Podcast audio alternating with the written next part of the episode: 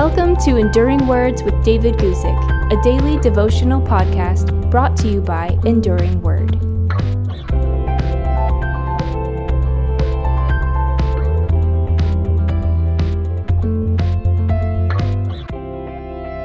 Today, I want to talk to you about wondrous things and read you a verse from that amazing psalm, Psalm 119. I'm going to read to you verse 18 from that psalm where we read this Open my eyes that I may see wondrous things from your law.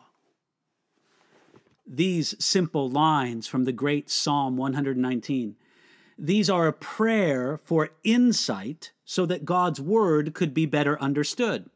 The psalmist prayed, Open my eyes that I may see, because he recognized that he could not see what he might see and should see from God's word without God bringing him light. The idea is that our eyes, spiritually and even mentally speaking, are covered with a kind of curtain or veil that must be opened before we can see. Human effort and analysis of the Bible may be of little help or even no help unless that covering is removed. This reminds us that it isn't the Bible that needs changing, as if the Bible is some obscure book. No, we are the ones who are veiled we are the ones who can't understand the Word of God apart from the work of the Holy Spirit in us. The eyes of the Apostle Paul were unveiled when he was converted in Acts chapter 9. It was as if scales had dropped from his eyes. Well, you see, in the same way, the psalmist didn't need a more understandable Bible. He didn't need a new revelation he needed to see the revelation that was already given. He didn't need new eyes, he needed to see with the eyes that he already had. And with those open eyes, he could, as verse 18 tells us, see wondrous things from God's law. Friends, there are wondrous things in Scripture, but they can only be seen when God opens the eyes. This means that prayer is an important and often neglected part of Bible study. It also means that not everyone sees the wondrous things in God's Word. But when someone does see them, they should regard it as evidence of God's blessing and favor. You see, God has given human beings a sense of wonder, and there are certain things that excite that sense of wonder.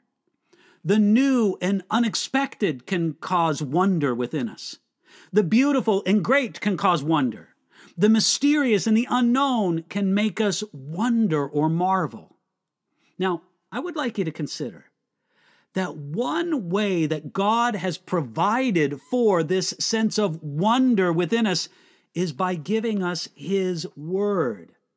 The Holy Spirit can make us alive to the Bible and help us to repeatedly see things that are new and unexpected, things that are great and beautiful, things that are mysterious and unknown. It's a shame that many Christians look for their sense of wonder to be satisfied without ever really looking to the Word of God. Think of all that there is in the Bible that you don't see. Think of all the wonder, all the treasure that's in there, but you don't see it. You can see such things. Now, you're not going to see everything that's wonderful in the Bible. And sometimes you're going to think that you see things, but they're really not there.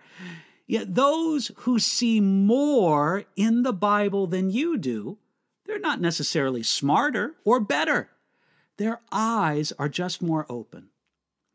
When God answers this prayer of Psalm 119, verse 18, and when He gives us open eyes, it is our duty and our privilege to carefully and energetically study the Bible. You see, the gift of open eyes doesn't make study unnecessary, it makes our Bible study effective. So today, pray this prayer with faith. What's the prayer? It's simply this Open my eyes that I may see wondrous things from your law. So pray that prayer with faith and then go out and find some wondrous things in God's Word.